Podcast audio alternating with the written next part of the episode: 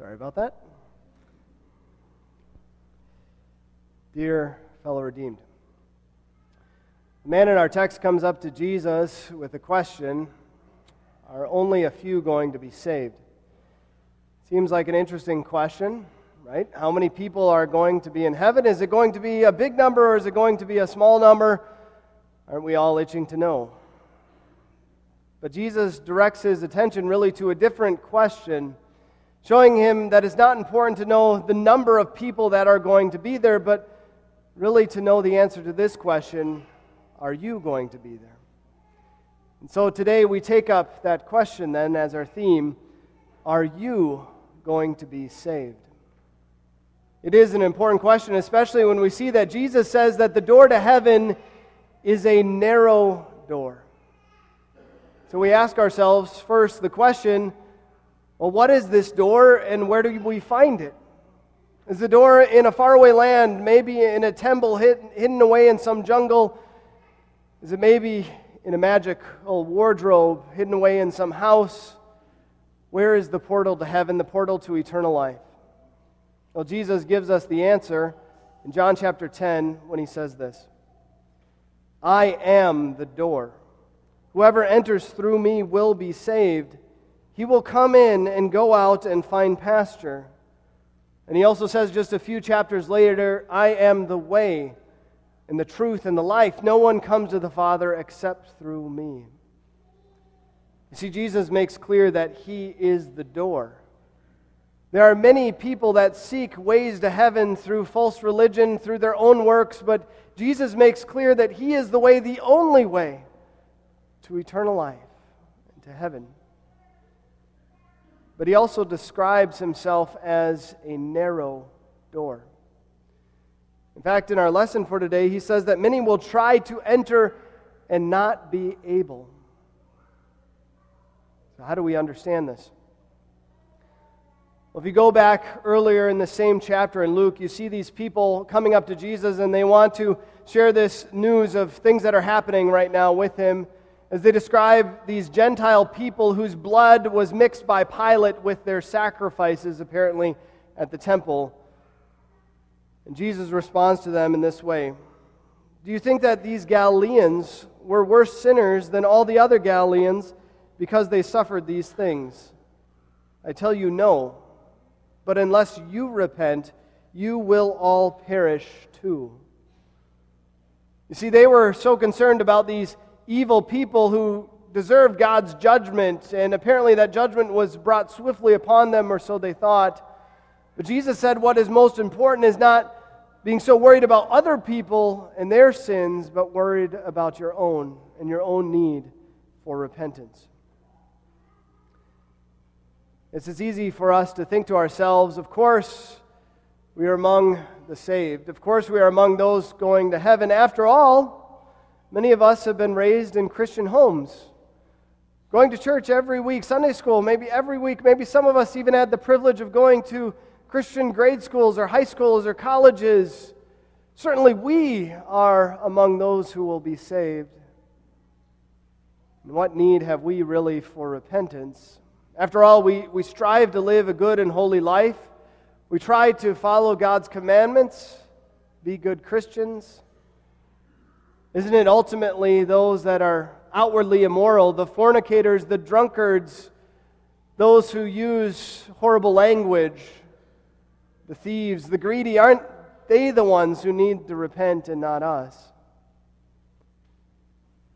But if we have no sin to repent of, then we also really have no need of a Savior. The truth is, all of us do have sins, sins that we commit every day, every week. We maybe don't think of them as big of a deal as some other sins that people commit, but they're grievous sins before the Heavenly Father, deserving of His wrath and punishment. And so, in order for us to enter through the narrow door, we must enter in repentance and humility. A number of years ago, I took a trip to the Holy Land, and it was amazing going from location to location. Uh, one place we stopped at was a church in Bethlehem called the Church of the Nativity. Supposedly, it's one of the oldest active Christian churches in the world. And there's a lot of things that could be said about that church, but what was most intriguing to me was the entrance. You see, there was thousands of people that came to that church every day, but it had a tiny entrance. It was only maybe four and a half feet tall by maybe three feet wide. Everyone who entered into that church had to enter one by one with their head bowed down to walk in. And why? Well, our guide explained it to us. He said in many years prior, individuals would come wanting to see this church that had been standing for centuries, and men would come in on their horses riding into church. And they decided that was a little irreverent. And so they thought, well, we'll make them get off their horse.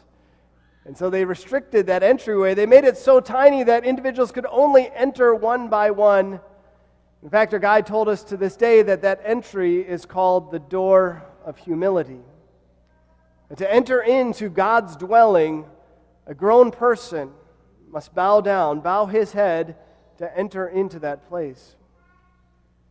What a good picture that is for us in entering this narrow door that we enter in repentance and humility, acknowledging the sins that we have committed, even the sins we've committed recently, and that we are not worthy to enter. And yet we come to that door, sorry for our sins, and placing our trust in our Savior, Jesus Christ. But Jesus also tells us that when that door is shut, that there are going to be people outside claiming to have known him, and yet they won't be let in. In fact, the people are going to say, We ate and drank in your presence, and you taught in our streets. But he will say, I don't know you. He'll also say, I don't know where you come from. Depart from me, all you evildoers. There's a strong warning for us here. A strong warning not to fool ourselves into thinking that Jesus knows us if he does not. So, how can we be sure whether or not Jesus does, in fact, know us, even if we claim to know him? Well, the religious leaders came to Jesus, John chapter 10, and they wanted him to tell them plainly, Are you the Messiah? Are you the Christ? And Jesus responded in this way. I did tell you, but you did not believe, because you are not my sheep. As I said to you, my sheep hear my voice. I know them, and they follow me. See, what Jesus is saying there is those whom he knows, are those who believe in him, those who hear the voice of his word and follow him. Are we among this group? Yes, this is a big question for us. Do we believe in Jesus? And what does that even mean? Does it mean that we believe that Jesus was a real person? Does it mean that we believe that Jesus died on a cross some 2,000 years ago in Palestine? Does it mean that we believe that Jesus is God? Well, even the demons believe that and they shudder at the thought. So, belief in Jesus must mean something more than just simply believing the facts. About a year ago, a woman came up to me, I think it was at our synod convention, and she, she came up to me and she said, Oh, Pastor Molstead, great to see you.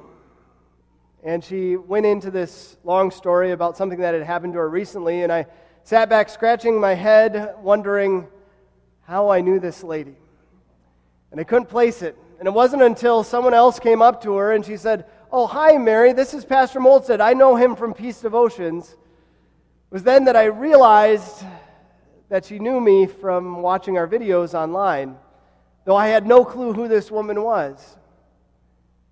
Is that the way it is with Jesus? That we might claim that we know him, but he doesn't really know us?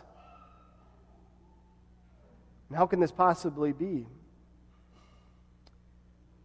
Yes, it is important for us to know Christ and more than simply knowing the facts. To know that Jesus did live a perfect and holy life, but he didn't do it just to show how good he was, but he did it for you. He did it in your place. He did it because you could not. To know that, yes, Jesus died on a cross and he was put there not simply because of wicked and evil men and their intentions, but he went to the cross for you and for your sins, to make satisfaction before the Heavenly Father. To know that Jesus rose from the dead not simply to show his power as God, but to show that you have power over death through him. You see, believing in Jesus means trusting that he is your Savior, that he has lived and died and rose again for you. So, to be assured whether or not we are saved, we must then repent of our sins and trust in Jesus. But our text also tells us that that door, while it stands open now, will soon be shut. And that door will be shut for every one of us, either on the day of our death or the day when Christ returns in glory. And so there is an urgency to all of this as well. What is your life like right now? How would you describe it? Would you describe your life as carefree or busy? Would you describe your life as relaxing or stressful? There might be some here that describe their life as relaxing and carefree, but I would guess that for a vast majority of you, you probably would say that your life is busy and it is stressful. And why? It's all the stuff to do in life, whether it's going to school, whether it's going to work, whether it's the, the stresses of, of family life with children or activities and recreation, all the things that we cram into our life. And maybe we long for the days when maybe all of that's going to go away, the day when we retire or the day when the kids move out of the house. We maybe say, well, then I'm going to have enough time. Maybe then I'll have a little bit more time to focus on my faith, to spend more time in devotion, to spend more time with God and His Word. But the reality for us that most of our stressors and busyness in this life are self inflicted. There are many things that we choose to do that don't need to be done right now. Many things that we choose to do that maybe don't need to be done at all. And so it is a matter of deciding what is important. Jesus said that concerning the flood, in the days of Noah, so it will be also when he returns in glory. In Luke chapter 17, he says, Just as it was in the days of Noah, so it will also be in the days of the Son of Man. They were eating and drinking, marrying and being given in marriage, until the day when Noah entered the ark. Then the flood came and destroyed them all. We maybe think of some people filling up their days and lives with sin and unbelief, turning away from God. But there are plenty of other people that just fill their lives up with the pleasures of this world. Just the simple things of marrying and being given into marriage, eating and drinking, the mundane things of this life, the regular things of this life. They can make that their entire focus while neglecting the truth and reality that that door is about to shut.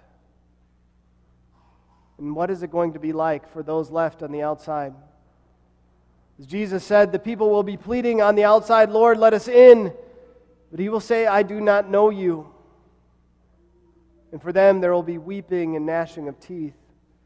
A description that's often used for hell in the Bible, but also a description, certainly, of how those will feel as they see many fellow Christians. Even as mentioned in our text, the patriarchs, Abraham, Isaac, and Jacob, and so many others that they knew in their lives entering into eternal life, but themselves left out. Because for them, God and His Word, repenting and believing in Jesus wasn't just a priority for them. But know this today the door stands open for you. And today the door stands open for all. There's no person who is exempted from this this door is open wide for you. As it says in our text, that people will come from the east and west, the north and south, and will recline at the table in the kingdom of God. Yes, Jesus beckons all to repent and believe the good news, the gospel, to believe in Him. And so, how can you know the answer to that question? Are you going to be saved? When the jailer of Philippi saw how he had messed up bad, he saw and despaired because of his own condition and turned to the disciples, to the apostles there, and he said to them, Sirs, what must I do to be saved? They responded, Believe on the Lord Jesus, and you shall be saved, you and your household. That is God's message for you today. For your certainty of heaven is found in Christ. And so come to Him, repenting of your sins and believing the gospel, the good news of salvation. When I did enter into that door in the Church of the Nativity, I had to bow my head and wiggle through that opening. But inside was an incredible sight to be seen ornamentation beyond imagination. It was an amazing sight to see, almost to the point of, of being too much, being gaudy. But how much greater will be the sight of heaven as we enter into eternal life through the narrow door of Jesus Christ. Yes, repent and believe the good news, and you shall be saved. Amen. Invite the congregation to please rise. Glory be to the Father, and to the Son, and to the Holy Spirit, as it was in the beginning, is now, and ever shall be, forevermore. Amen.